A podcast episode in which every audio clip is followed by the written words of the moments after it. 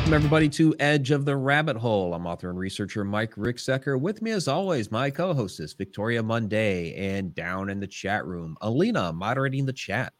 We have a fantastic show coming up for you tonight. We have paranormal investigator, filmmaker, and author Brandon Alvis with us. Many of you probably recognize him from A&E's Ghost Hunters. We're going to be chatting with him tonight about his new book, elements of a haunting, as well as his new show coming out, Haunted Discoveries. And of course, uh, we'll talk about some uh, ghost hunters as well. So, Brandon, welcome to the show. Hey guys, thanks for having me on. It's a pleasure. Yeah, absolutely, absolutely. I know we've been connected for a little while on social media, so it's great to finally get a chance to meet you and, uh, and chat with you a little bit here. Yeah, absolutely. Again, uh, we've talked through comments and exchanged yeah. messages a few times, but uh, it's cool to actually meet you guys. It's awesome.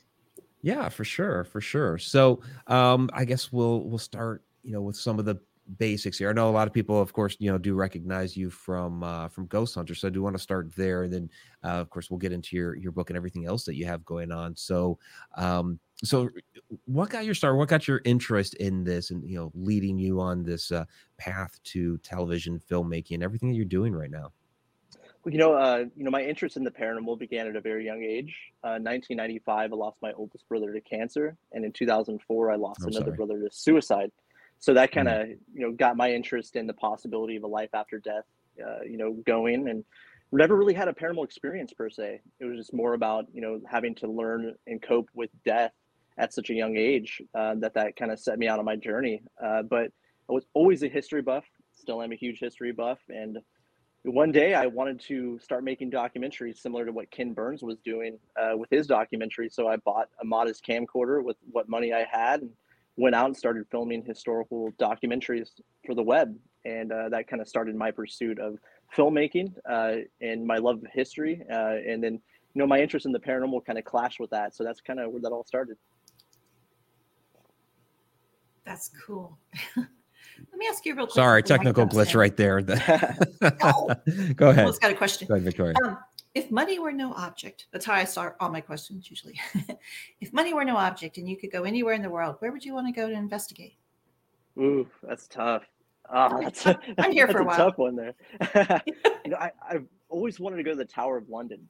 I think that's Ooh. always been oh yeah, a really interesting location. I mean, I, I always talk about you know the elements of a haunting and you know certain historical events that could possibly lead to what we perceive to be a haunting and i think the tower of london has that history and has that element to it so i think i'd probably have to say tower of london is the first one that really jumps out for me do they let people do investigations there anybody mike not that I'm. That would be so of. cool. you know, I, I, yeah. I know our buddy Rob Gutro that we had on last week uh, was has visited there, and he reported uh, he has actually witnessed the ghost of Catherine Howard there. So, oh wow, wow, yeah, but that that was during a tour, not an investigation. Yeah. And I, I know over the years them. they've released they've released uh, security camera footage of you know various mm. uh, sightings as well. There was that one figure that opens the doors uh, to one that. of the uh, entrances. That was a really cool one. And there's also been other footage I've seen over the years where it's CCTV kind of stuff that they released. That's been leaked. It seems like. yeah, oh, kind of quote unquote leaked. Yeah. Yeah, exactly. yeah. Oh well, okay. That was my my so, filler while Mike Mike had difficulties. yeah, just the well, the button wasn't clicking for me to take it off the the screen because I had I had Brandon up like that, and you're just supposed to click the button again, and comes back to all of us, and it wasn't doing that. So yeah, we call that impact engineering when you hit it real hard. So okay, so just slam it. Yeah, eat it. uh, so, um, Brandon, you, you mentioned Ken Burns, and uh, that's it's pretty interesting because you know I've always really enjoyed his documentaries. I got into his work from the uh, you know the old baseball series. I'm a baseball fan. He had that nine inning series, but all of his other work has been fantastic as well. So, uh, you know, how are how are you incorporating? Because that's a very specific style. So, how are you incorporating that inspiration into your filmmaking work? Well, I mean, he is a master storyteller, and mm-hmm. not only is he a master storyteller, he tells the facts, which is huge. You know what I mean? There's so many ways a film can be made, you know, especially in the documentary space where there can be a bias associated with it.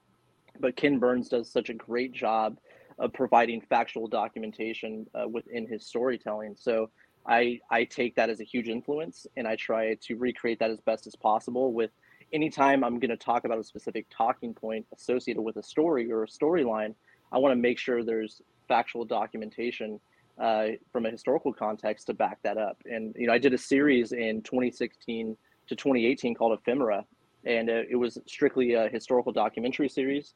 And uh, I was heavily influenced by Ken Burns uh, for that series, and it really just goes back into news archives, going back to the early 1800s, and just talking about those strange bits of untold history that really haven't been uncovered, and uh, just making sure I go back, uh, you know, cover all my bases, and really show the historical documentation to back up a specific storyline. And I think that Ken Burns does that the best especially when it comes to you know documentary type filmmaking. He's, in my opinion, probably the greatest of all time. Oh yeah, definitely. And it, the cinematography is just gorgeous. Yeah, he does a fantastic job, kind of covering all yeah. all bases and many many different mm-hmm. angles uh, on his on each of his topics that he covers. And uh, you're right, he he really gets in deep to uh, the history, which is something I've always enjoyed. You know, being involved with the with the paranormal um, you know personally i always wanted to you know be be like a voice to you know those spirits and people that have been lost to time okay let's get to the real facts let's get to the real history uh, of these locations of these people um, so you have a new documentary coming out that you just got done filming and i guess you're uh, you you have something rendering in the background on your computer i, I think is what i caught earlier yeah. so um, so yeah let's let's talk about it here um, haunted discoveries. What can we expect with this? Well, yeah, it's uh, going to be an eight episode series uh, that we actually just got done filming a couple weeks ago, and we're actually in the edit now and putting all those eight episodes together. But it's actually documenting my search to acquire a haunted building uh, to use as a research facility and to use it for the home of my organization, the American Paranormal Research Association. And uh, we head out to Kentucky and we meet with not only you know homeowners but people that own bed and breakfast type facilities, museums, uh, to talk about what it's like to live in and operate in a haunted location day in and day out, and just really getting you know down to the fact of what is it like to be in a said haunted location for extended periods of time. So um, it's kind of you know chronicling that journey of me meeting these people, talking to them, uh, you know, consulting them about what it's like to be in these places uh, day in and day out. And we really get into some, you know, amazing pieces of history associated with the state of Kentucky, and actually into some really cool science that's associated with why the state of Kentucky may be so haunted. So, it's a it's a lot of fun. It's a great series, uh, and I I can't wait to get it out there for everybody. I think people are really going to like it.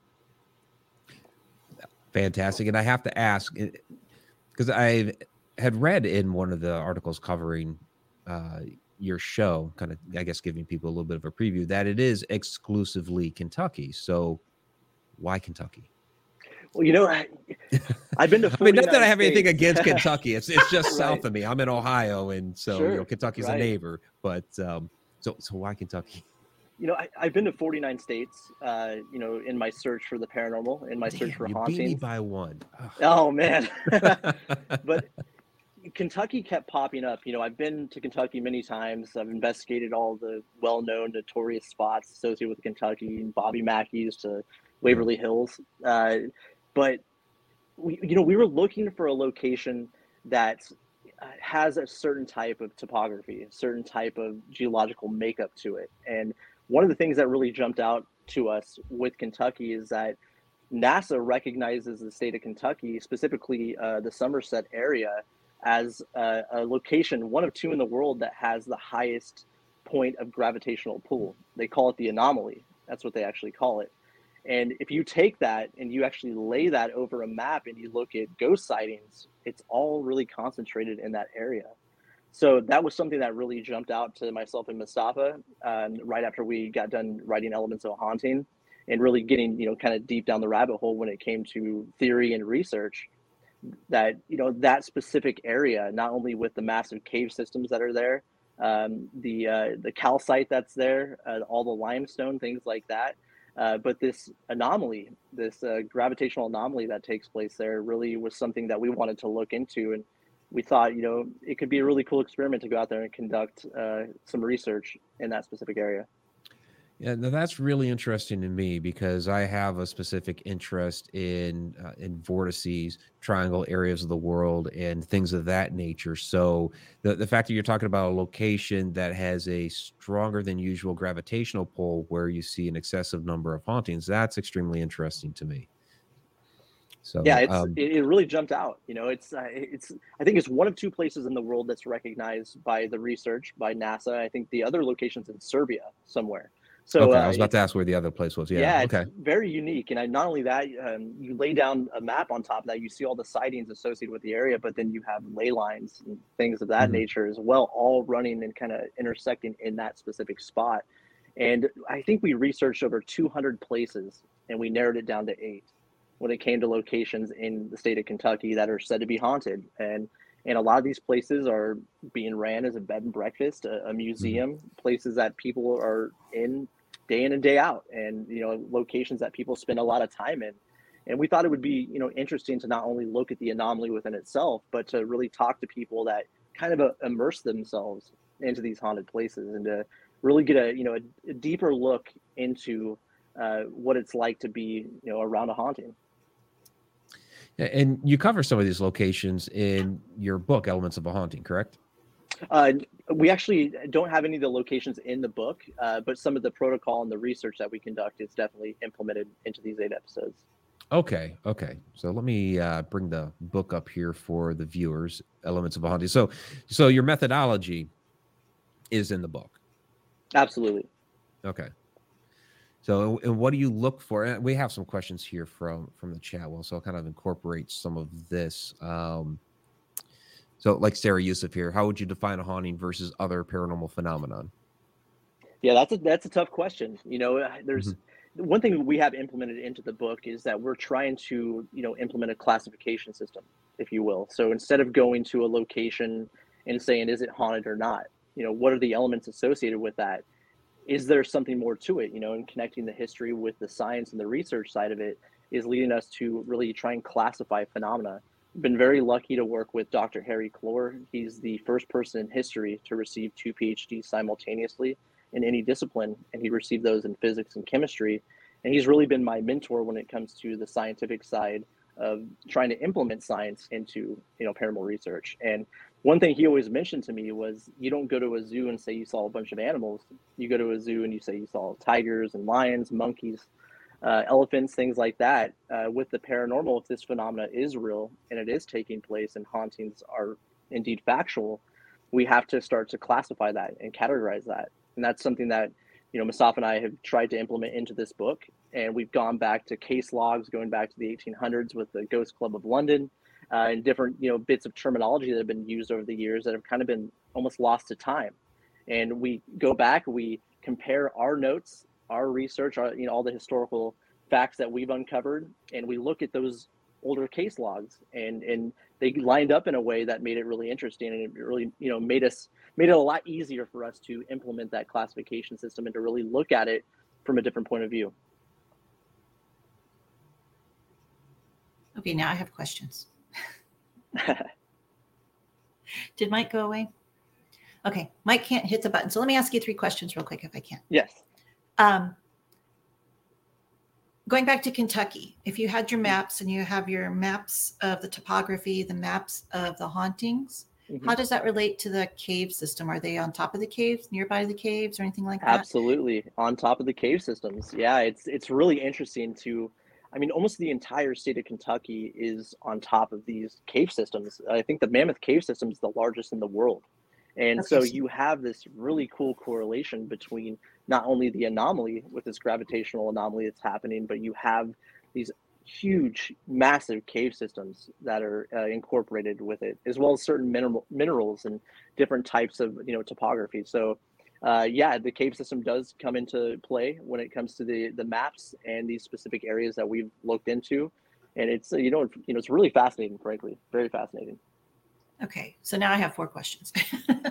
um, how do you feel about the hollow earth? And I'm not talking about like a, a Tootsie Roll center hollow of the earth. I'm like pockets of cave systems, basically, and lava tubes and places where humans could inhabit um, beneath the ground in case of, oh, let's say you're going through a solar flare or something. Yeah, I mean, it's it's interesting, you know, and it's really it's really cool to implement those ideas into the paranormal research side of it, right? Because uh, mm-hmm. there's so much going on down there that we don't know or don't understand. Like it, like the majority of it hasn't been explored at all. So, you know, what exactly is taking place down there that can possibly affect where we're at up here? So, I mean, is there some kind of correlation or connection between the two? That's something we definitely look into within this series, and uh, we do our best to implement uh, implement science and implement experts that we've been very lucky enough to consult on this series, and really uh, break it down from a point of view of how can that side of science and understanding what is happening within the specific region, within the specific state, how can it affect what we perceive to be ghosts and hauntings? So, Mike, you missed it. He said he believes in the hollow earth. Okay, question number okay. three. question number three: True or false? Um, what was the third question? Oh, okay. Um, is there a difference, or is it just etymology or something, or semantics saying um, this house is active or this house is haunted? Is there a difference between activity and haunting? Is one more you know, malicious than the other?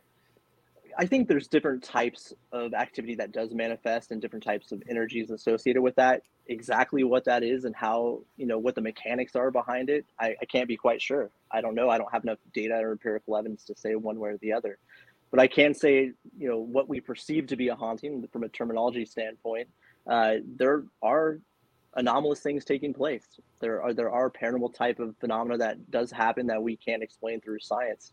And uh, you know, terminology wise, that's a haunting, I would say. But uh, you know, we're okay. doing our best with the book to try and you know get out of you know the basic type of terminology and to start to implement you know a classification system and hope to expand that. You know, once we get out, we implement that more and more, and hopefully, people that pick up the book and read it can expand upon it as well. Yeah, because this house is fairly active, but I never think of it as haunted. It's just more like um, people living here that don't pay rent so to speak. Um, nice. So, my last question you may not know this one at all. Um, if there is more gravity in these areas of Kentucky, let's say you weighed in California and you weighed in Kentucky, would you weigh more in Kentucky? That I'm not sure of. That would be interesting, though. Good you would question. think so, right? Hmm. you would think so. Yeah. okay, I rest my case. That is, it's interesting about the the whole gravity aspect is really interesting because um, you know there's the mentioned earlier triangle areas of the world that I have an interest in. There's the Nevada Triangle, which Brandon wouldn't be too far from you. And there are areas of it which they say have, when you're getting between uh, some of the different mountain ranges, uh, that have what they call gravity waves. And this is where you know, airplanes can run into trouble and all of a sudden have equipment malfunctions and, uh, and end up crashing. So, in a place like this in Kentucky where you have these this different uh, this gravity anomaly are people seeing uh, different equipment malfunctions and instrumentation problems there? Absolutely. And uh, with the nevada triangle specifically i actually read about that very recently about i mean crazy amount of plane crashes mm-hmm. you know a lot of loss of life very tragic. But yeah there is a lot of malfunctions with you know mechanical devices electronics things like that within this area um, and something actually we ran into when we were out there conducting research. You know, we were, we had Zach Zach Hano with us. He's a scientist. Um, he works for the Department of Defense. He's an aerospace engineer. He actually came out with us and investigated, and we ran into a lot of technical difficulties when it came with some of the environmental sensors that he was using, and he had absolutely no explanation for it, which was very interesting. So, but uh, we did run into some, you know, technical difficulties and things not working the way they're supposed to. That's for sure.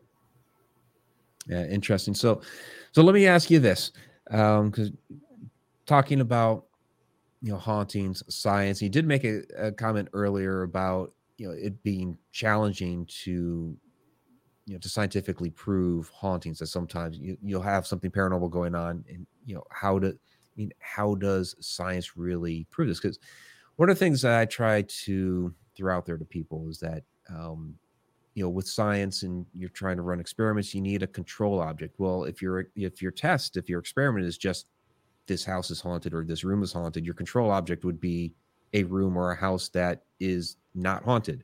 So how do you, exactly.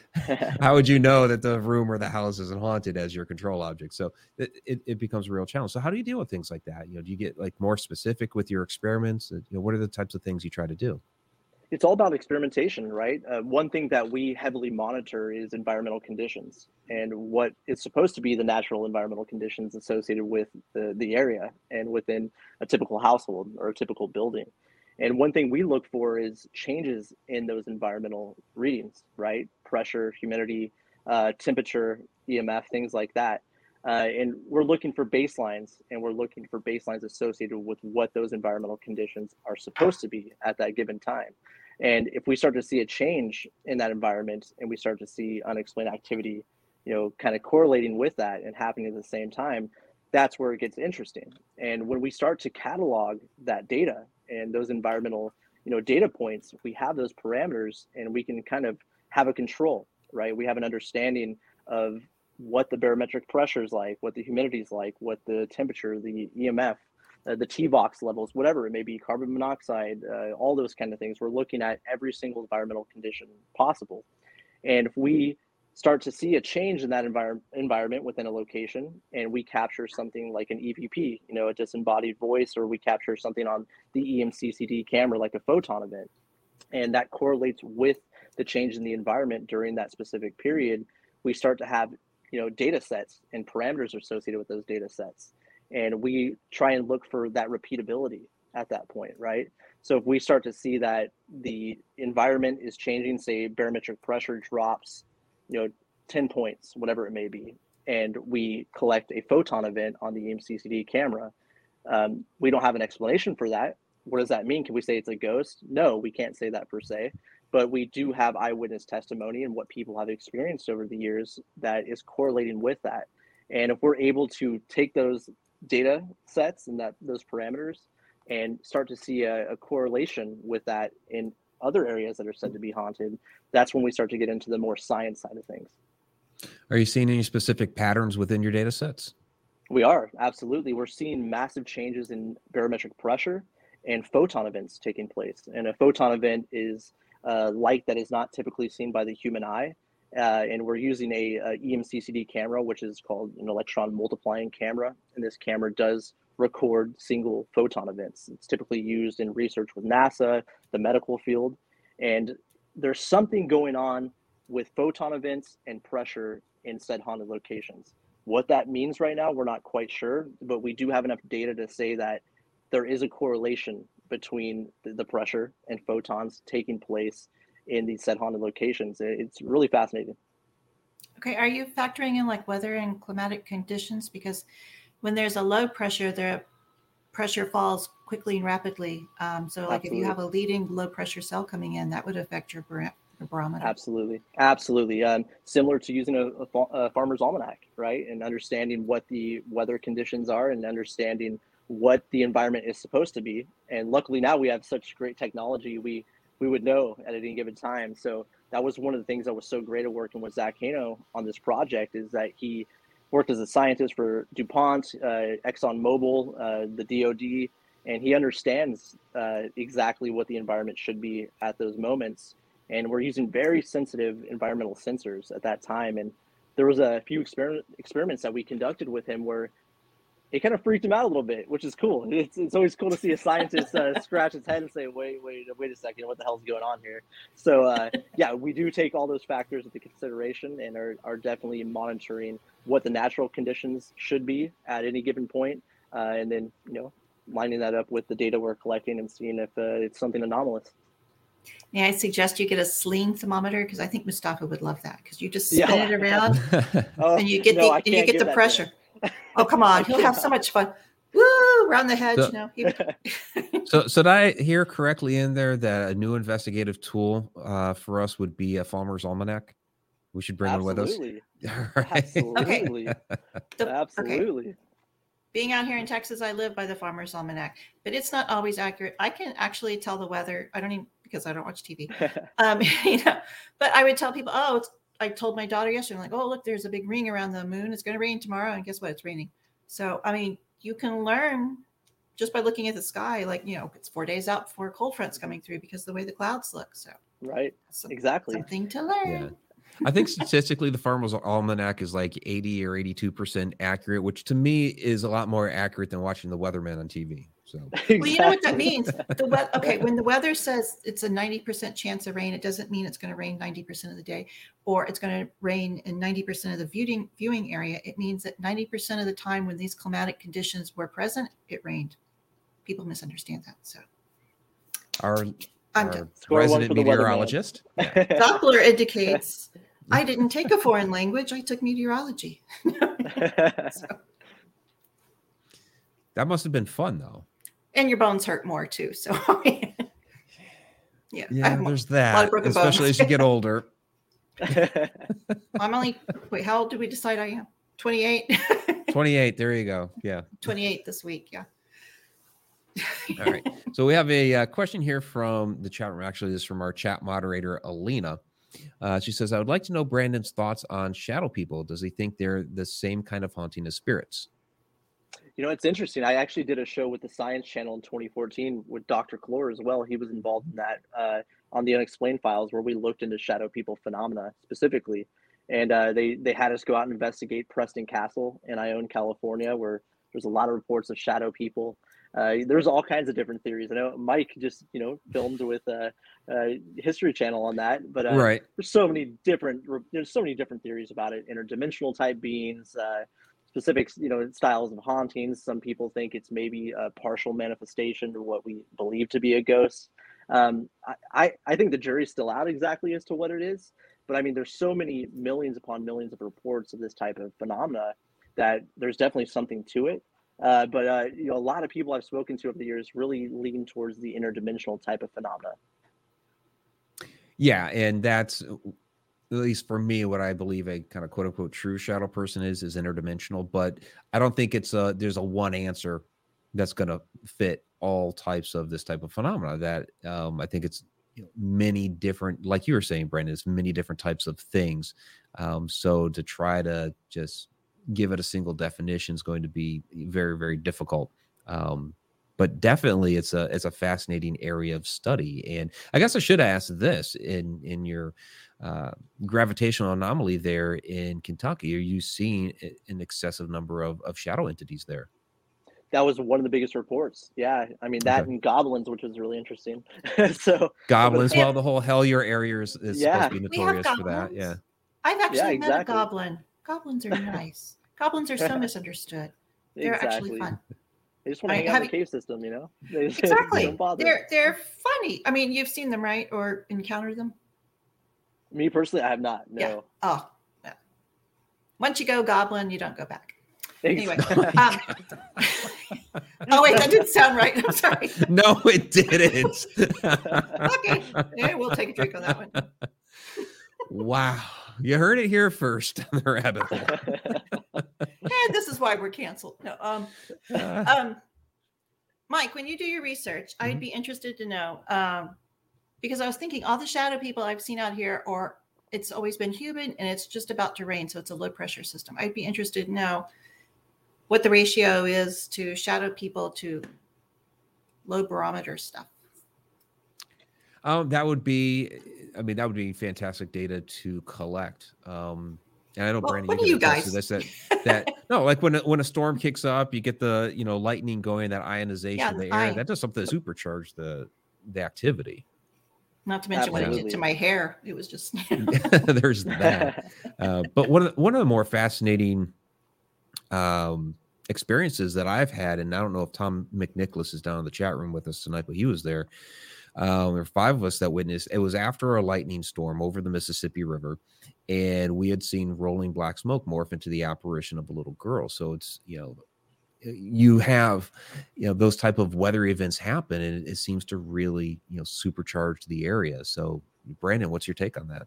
Oh, absolutely, you're 100 percent right, and especially specifically, specifically, excuse me, with the Mississippi River there's a lot of strange things mm-hmm. happening happening along that river. Uh, some of the weirder cases I've ever worked over the years are right next to the Mississippi, which is uh, really interesting. But again, yeah, the environment and the environmental conditions, especially after a storm, uh, really does kick up activity. And, and exactly why that is and what the mechanics are behind it i'm not sure but there's definitely a, you know a huge correlation there um, especially lightning storms. I mean just something as simple as a, you know rain rainfall.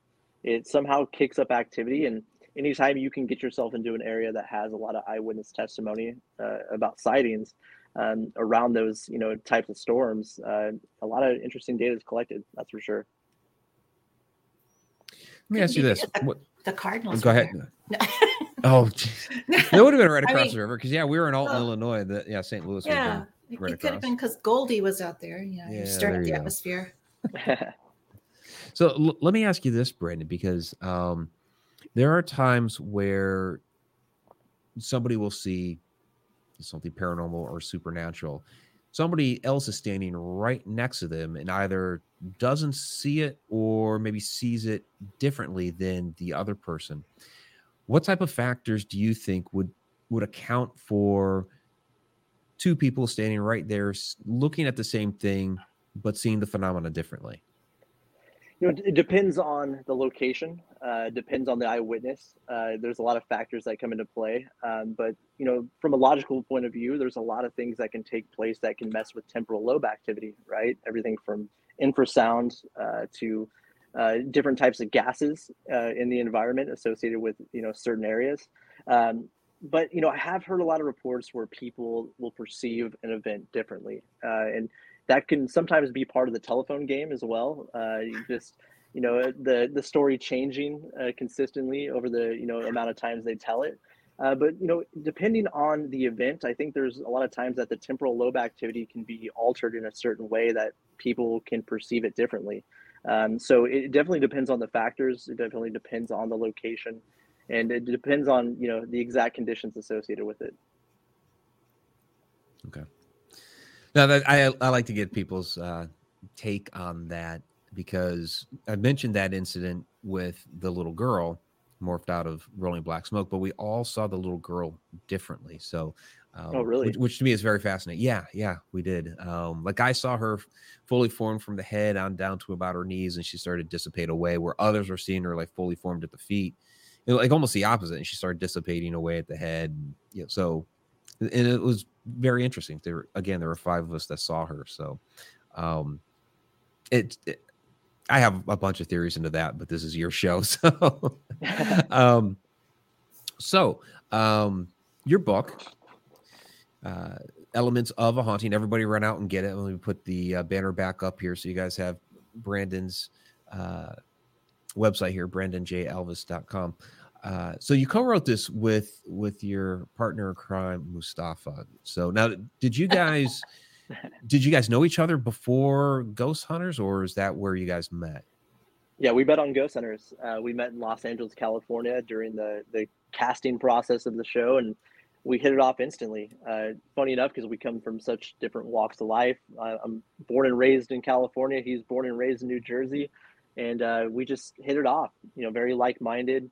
Um, always about the work. You know, that's one thing. You know, where him and I kind of meet is the fact that we just want to get it done and want to work as much as possible and test theories and you know we're always throwing stuff at each other constantly as far as uh, the uh, ever evolving world of the paranormal so uh, it's just strange how we both came from opposite ends of the country uh, different paths of life and we just hit it off. And uh, you know i can say that thanks to ghost hunters and pilgrim media group for uh, introducing us because a lot of a lot of great stuff's come out of it so.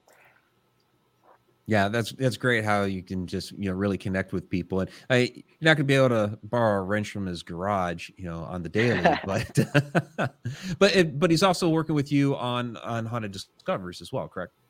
Absolutely, yeah. He's co-hosting the show with me, and uh, him and I were very lucky to partner with uh, Stargazer Television, Stargazer Films, and uh, they they gave us the green light to go do eight episodes and do it our way, which is really nice uh, to not have um, you know a lot of notes i'll say uh, but to really go out and implement our research and our ideas and you know i i've been you know lucky enough to you know work in the you know film side of things for a number of years and make some documentaries that did uh, fairly well and they allowed me to you know put my filmmaking hat on as well as my investigator investigator hat on so it's been really nice to go out there and work on this show, and and uh, we're we're very excited to get out to the public. I think people will really like it. Does it have a uh, platform yet, or where, where's that's it? what I was just about to ask. Yeah, so uh, we have. so we have eight episodes that we uh, are putting into the can now, and uh, we'll have more information on that at a later date. So okay. that's a definite maybe. No. so stay tuned. Stay tuned. Exactly. Okay. Yeah. But hopefully, hopefully sooner rather than later. Yes. Yeah. No, we're we're yeah. looking at fall. That's what we're looking at. Okay. So it could could be sooner than that, but uh, I think the latest will be fall for sure. Yep. Yeah. Fair enough. Fair enough. I know how that goes. oh yeah. Exactly. yeah. Well, it was it was a year ago where I was you know, in the oh, it was a it was a train wreck because my Shadow Dimension series was supposed to go on Amazon, then they changed their rules or policies or whatever the heck they were doing over there, and I was suddenly in the midst of trying to find distributorship. So it's a crazy fun, game. Fun side of the business, huh? yeah, yeah, absolutely. So, following Haunted Discoveries, are you going to continue with that series? You have other projects going on. What are you working on? Yeah, you know, I think that you know, Haunted Discoveries most likely will do a second season. I can't be too sure, but uh, there's so much out there that we want to explore and so many different ideas and theories and uh, you know different people from various technical industries we want to bring into our world and going out there and trying to see if we can find answers when it comes to hauntings and paranormal phenomena. So i'm hoping we can do more of that. Um, but you know Mustafa and i are always working on other stuff you know another book's a possibility as well. But uh, for the time being you know it's getting these eight episodes ready to go and ready to air. And again hopefully to hopefully in fall. Fantastic. A question here from Sarah Youssef. Um, since you are a rather tech savvy guy, um, given that you have identified elements of a haunting, how do you see the evolution of ghost hunting equipment evolving? Well, you know, for me specifically, again, there's no right or wrong way to investigate the paranormal, obviously. Uh, but for me, it's about adapting, you know, technology from other technical industries and really implementing experts in that technology into our space and bringing them out there to show us what's the natural occurrence and what's something we can't explain. So I would hope the evolution of uh, ghost hunting technology or paranormal investigative technology will be adapting technology from other technical industries. Um, for instance, like implementing the EMCCD camera, the you know photon intensifiers, things like that, where we're bringing in the science side uh, of research uh, into our space and allowing you know experts like scientists medical doctors engineers people like that to come out and guide us in that research so i'm hoping uh, it would be more about adapting other technology than uh, building technology specifically to find ghosts yeah because you're talking about equipment that that nasa is using um, now that's not exactly something you could just find down at your local radio shack if I guess if you have a local Radio Shack anymore, right? It doesn't exist. so, so how would somebody go go about getting this type of equipment? Because it it does sound like you know fantastic, uh, fantastic hardware to use on investigations like this. Right. I mean, those devices can be rented. Uh, there's multiple manufacturers out there, uh, a lot of which are located here in the United States. Uh, one company specifically out of Arizona uh, they're called a Raptor Photonics. They're amazing company. Uh, but there's a here's the thing I, I always tell people there's a lot of people from the scientific community, a lot of people from the medical community, engineering community that are very interested in the paranormal, more so than not. I think people would be surprised at the amount of people that uh, come from those technical fields and technical industries that are willing to come out and be part of a paranormal investigation. So I would I would recommend going out, reaching out to these companies, possibly renting that type of equipment, but also reaching out to professionals from those industries and having them come out, implement their studies, implement their type of uh, research into our space. And more often than not, I think that you'll get some willing takers that'll come out and bring their equipment and things that they typically use in a lab and put it into a haunted house. So I, that, that's what I would say. That's what I did. It worked out for me. Uh, but I, I think that you know, I would always say never be afraid to reach out to those people uh, because uh, more often than not, uh, they're more interested than you would imagine. Yeah, I think that's a great point because um, I, I, I think there's a strange sort of perceived stigma that science is you know a, against our field. you know that whole you know science versus spirituality thing that seems to always be prevalent but you know i think people forget you know stanford research institute was doing all the experimentation with remote viewing and things like this so um, so yeah there's definitely an interest from the science side of things to find out more about this phenomenon I, I think personally goes hand in hand right absolutely. I mean you think about some of the most brilliant scientists that ever walked the earth uh, Isaac Newton, you know, Nikola Tesla, Thomas Edison, people like that, that you know spirituality and science kind of went hand in hand with their belief systems. Uh, i mean isaac yeah, Newton tesla even, tesla was having uh, out of body experiences he was yeah. he was astral projecting. Yeah. Exactly. Tesla exactly. was an alien. Tesla was an alien exactly. He was, he was okay. astral projecting Point of order. he was just going home. Right. Right uh, you know, he's just I mean, chair with... yeah.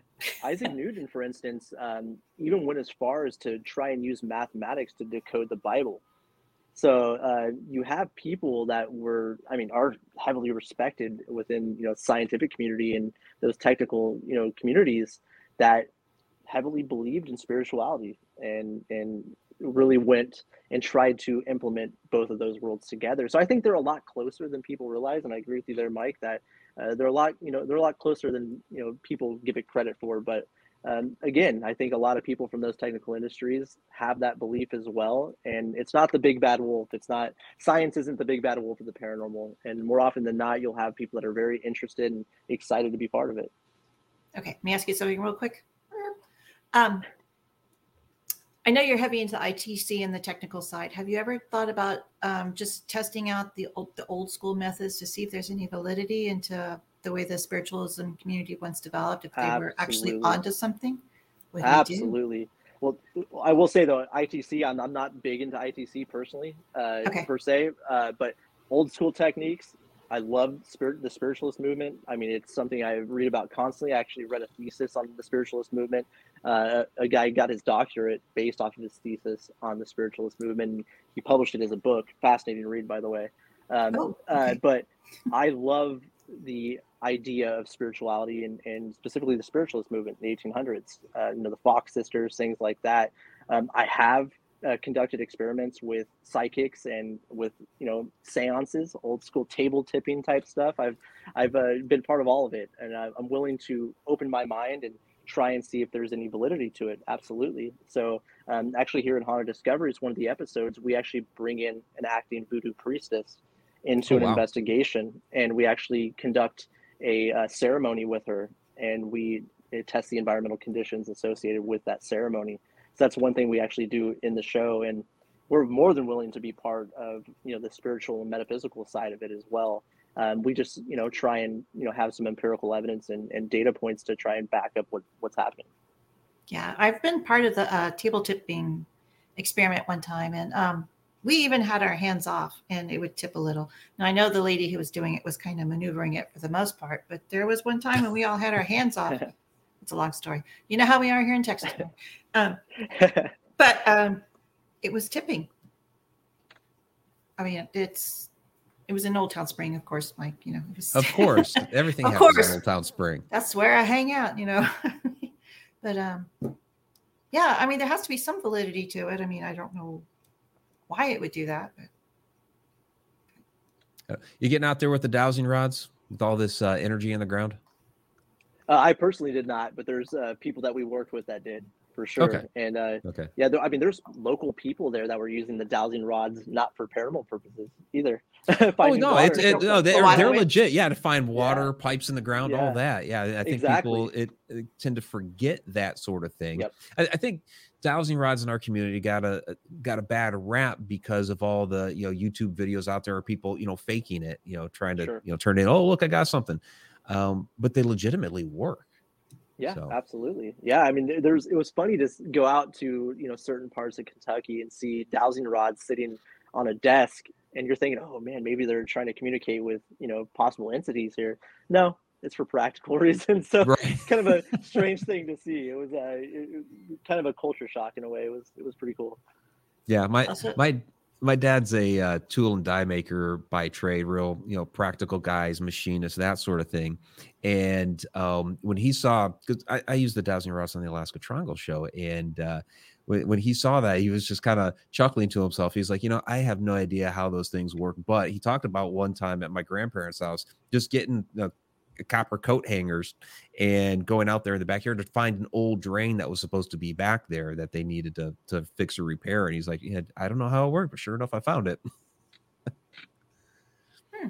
So, do you think maybe by crossing like a ley line or some sort of energy line, like a copper pipe crossing a line, that would make him go willy nilly, and that way you could pick it up on it? Like it'd be interrupting the current.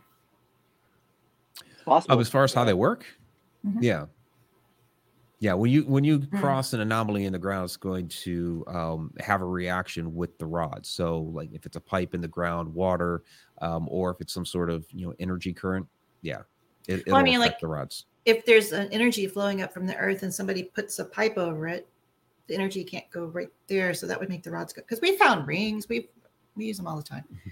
We find stuff, marshmallow skewers. so we have a uh, question here from Anna Lewis. Since we're talking about equipment, has there been a new favorite piece of technology you brought into your investigations? I would have to say the EMCCD camera, the electron yeah, multiplying like camera. Yeah, it's. I mean, like, so Mustafa and I have kind of you know started calling it the paranormal photon theory, and that's something mm-hmm. that we've been you know heavily researching and trying to find you know factual data and empirical evidence to support why certain locations that are said to be haunted that have so much eyewitness testimony have these photon events taking place because I have the photon camera here and I'll, I'll have it in my apartment. I'll turn it on. Nothing ever happens. I'll never collect a single photon event in any way, shape, or form. But I'll go to a, you know, Haines, Alaska, and I'll put it in the Halsingland Hotel, and lo and behold, photon events start taking place. And uh, you know that theory came to me from Dr. Kloor's guidance, and you know his uh, consulting with me on trying to implement more science into the paranormal. And he he was the first guy to tell me, you know, it's very possible that what people may be experiencing are photon events. You know, so luminous type phenomena, things like that.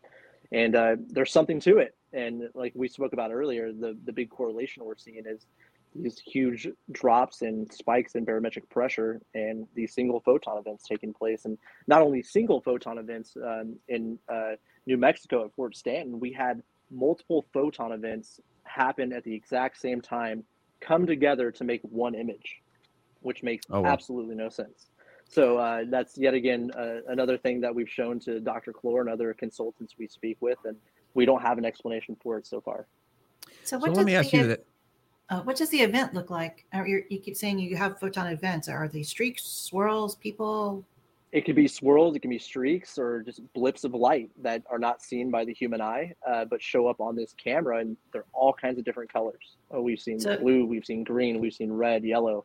So it's it's really interesting. And again, there are certain people that can see photon events with the, their own eyes. They have extra proteins in their eyes that okay. allow them to see it, which is interesting which that would be a really cool you know study is if people that say they're psychic and you know see uh, entities uh, are do they have that extra protein in their eye? That's something i've always wanted to look into but um uh, yeah it shows up in different ways. I mean at fort stanton for instance uh, this you know these photon events showed up and it it looked like the outline of uh, a person.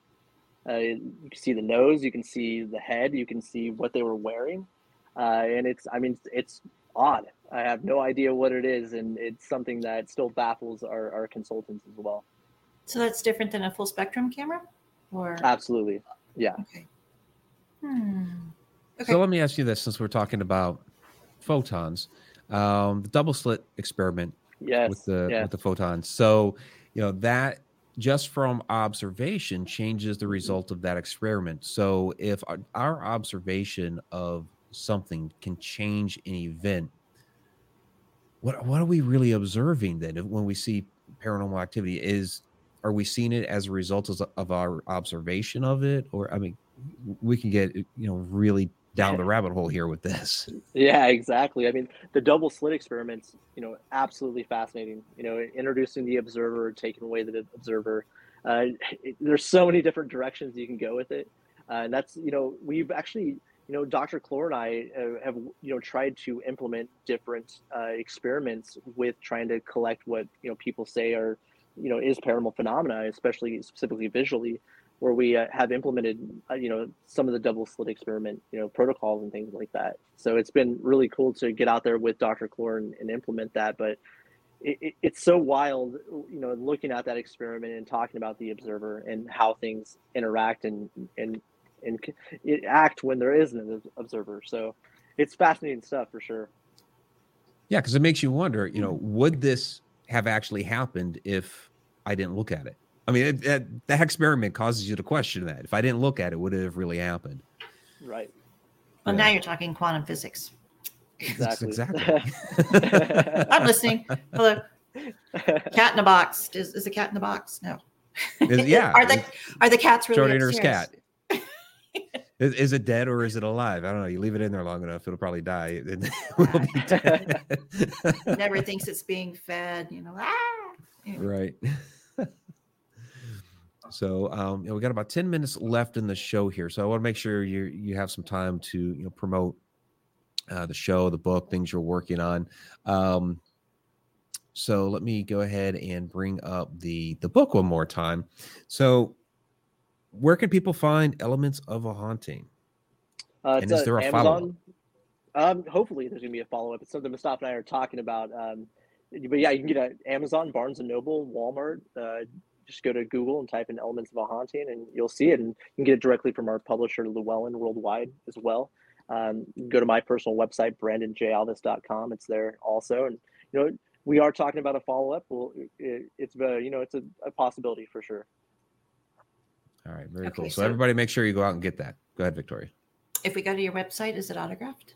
I'm just asking because, you know, I have a book or two. Yeah, yeah. it can be. It can be. Yeah, absolutely. Okay. Okay. Hmm. so if there's a follow-up, what additional material would be in it that's different from the first? Well, we would uh, start to implement, you know, our results uh, based off of the methodology, uh, the, the standards of protocol, and the ethics that we use, as well as the classification system, and just uh, kind of cataloging and categorizing further uh, our research, especially when it comes to the paranormal photon theory. And that's something that we really looked into heavily here when we filmed haunted discoveries uh, in kentucky and had some really cool breakthroughs associated with that. And also really got into the idea of how does belief manifest what we perceive to be paranormal phenomena. And we did some really cool experiments with that as well. So uh, you know when we get to the next book you know and if we do a next book uh, it'll be based off of you know our methodology and, and the experiments that we conduct out in the field. That's actually a really good question because um, you know people are familiar with you know, law of attraction, the, the documentary The Secret.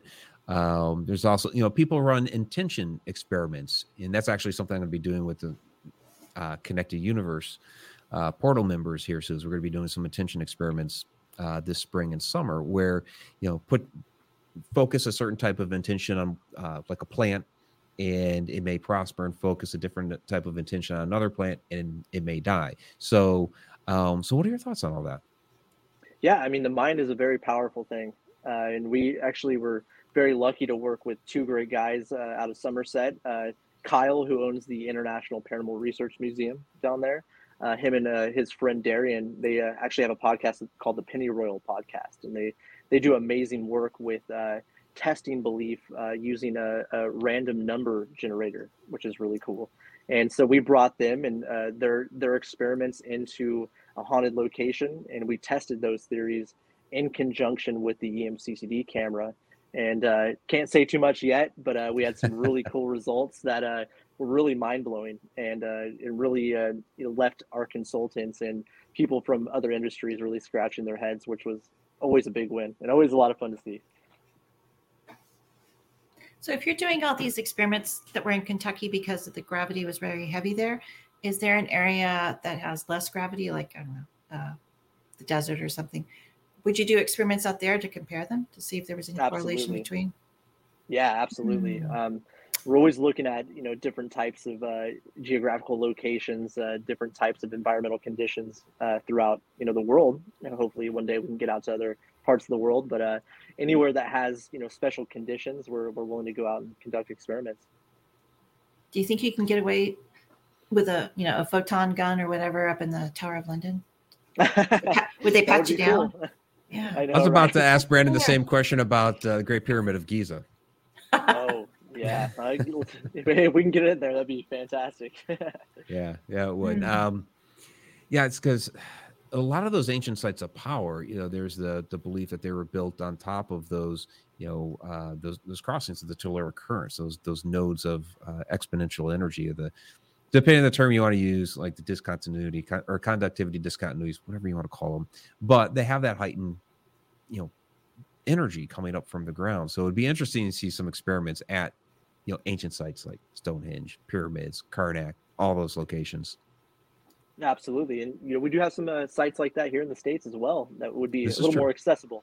So Sedona. Chaco Canyon, there, yeah. Sedona, yeah, yeah, yeah Sedona. Uh, actually, here uh, where I live in Ventura, California, uh, there's a location called Ojai. That's uh, a, oh. a, spiritualist community that has you know kind of a location where a lot of spiritual and metaphysical type people mm.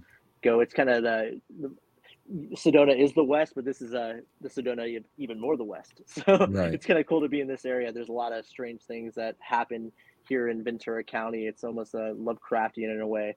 It's like uh, you're living uh, in one of H.P. Lovecraft's towns that he he drew up. It's kind of a cool place. Is it by any degree uh, or by any means on 30 degrees north or anywhere near that? Where's your it's close. longitude? Yeah. See? Yeah. yeah. Hollow Earth. That's what I'm saying. so, um, all right. So let me see here. So, Haunted Discoveries, we're still waiting on a uh, release date and platform for that, but um, you're hoping by the fall. That's the plan. Yeah, that's the plan. Could be sooner, but uh, fall is the most realistic, and uh, I'm in the edit on that right now and working closely with you know our production company and it's it's very special. It's a huge passion project for me, and uh, I think it's going to be a, a, breath of fresh air when it comes to the ghost hunting type shows um, and implementing some really cool theory and bringing in you know professionals from the various technical industries and giving a, a new look into the genre, which I think is going to be a lot of fun and some amazing emotional stories um, and some amazing people that we had on the show. I think it's it's going to be a lot of fun for people to watch and a different take on the genre for sure. Yeah, I'm I'm looking forward to it. Just chatting with you, here this evening, some of the uh, different experiments, equipment that you're using, um, and just the fact that you're hitting a location that has this different type of anomaly, the the gravity uh, situation there. To me, that's extremely fascinating. So I'll be looking forward to your results from from all of that. So I'll be sure to share that out for you on uh, social media when it comes out. So let me know when that's released. So, Victoria, I'll throw it to you unless we have any more questions down in the chat. Um, Just one. We have a, our, already a reader for oh, the book. Hannah. Oh, okay. It's an amazing book. So, go oh, ahead. Yeah, yeah. Awesome. Thank you. Um, when I've gone out on investigations, there's always somebody with an SLS camera. And I don't mm-hmm. put a lot of validity into that because you never see a figure unless it's standing next to something. When you have your photon gun, is that the same type of principle, or can you just have random things anywhere. Oh yeah, no. The the MCCD camera is just used to record single photon events, so it's not uh, used with a, a, system or technology like an AI a mapping system where it's trying to recognize patterns. This camera is not there for that. It's there to you know, solely observe uh, photon events, which if you were to shoot it in a you know pitch black hallway or a dark room, it would look like daylight, which is really cool without any infrared light or anything like that, which is fantastic. But uh, yeah, the SLS is a totally different type of technology and a flawed one in my opinion. Uh, yeah, but uh, it's always yeah, in a door frame. It's never a lot of false woods. positives. A lot of false positives. It's, it's trying to a, a device is made to recognize patterns. You know, it's trying right. to find a human type figure in anything that it's looking at. So uh, it's a, a flawed device in my opinion and, and full of contamination and false positives for sure yeah because i've never seen a figure standing like in a field or anything it's always next to a door yeah. or a bookcase or mm-hmm. something uh-huh yeah. yep interesting okay thanks all right brandon really appreciate you coming on this uh this evening we put your website down here again brandonjalvis.com so everybody make sure uh, go out there get his book uh, do you have a newsletter that people can follow along so, so they can get alerts? I do. Yeah, there's okay. a yeah. If you go to the website, you can subscribe and put in okay. your email, and you'll get updates. There you go, everybody. Sign up for the newsletter. Get updated when Haunted Discoveries comes out, and uh, watch some old episodes of uh, Ghost Hunters with with Brandon on there. So, All right, Brandon. Have a good evening. Great talking with you and finally getting a chance to meet you. So yeah, thanks, guys. Great to meet you. Thank you so yeah, much. Absolutely. Take care. Bye bye.